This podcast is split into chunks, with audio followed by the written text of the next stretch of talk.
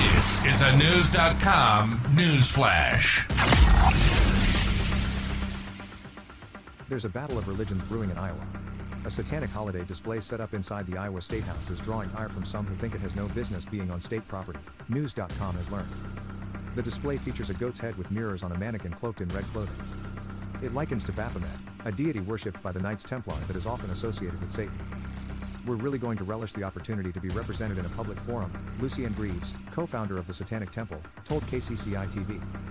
We don't have a church on every street corner. However, the display has been deemed disturbing by some, including Dallas Center, Iowa resident Shelley Flockhart. It's a very dark, evil force, Flockhart said, and I truly hope people know how to battle that.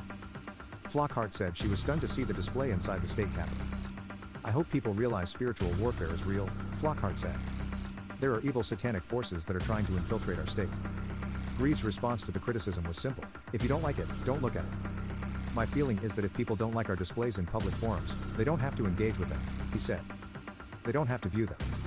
According to the Des Moines Register, Brad Sherman, an eastern Iowa lawmaker, is calling for Iowa Governor Kim Reynolds to order the removal of the display, which he argues is unconstitutional.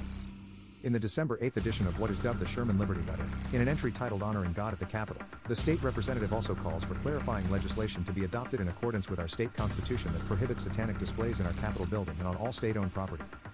Sherman, a pastor, argues that the Iowa Constitution refers to one supreme God.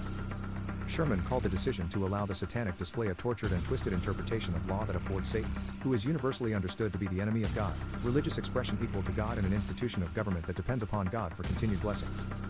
Representative Steve Holt said he agrees with Sherman on the philosophical level while also stating that such a display is allowed under the freedom of religion.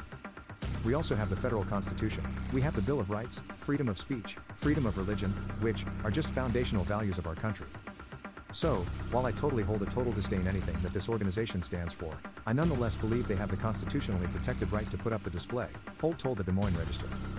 The display is set to be placed for 2 weeks, according to KCCI. According to its website, the group's mission is to encourage benevolence and empathy, reject tyrannical authority, advocate practical common sense, oppose injustice and undertake noble pursuits.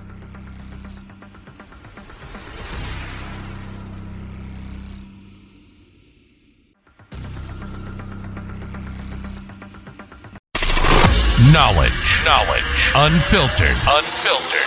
News.com. News.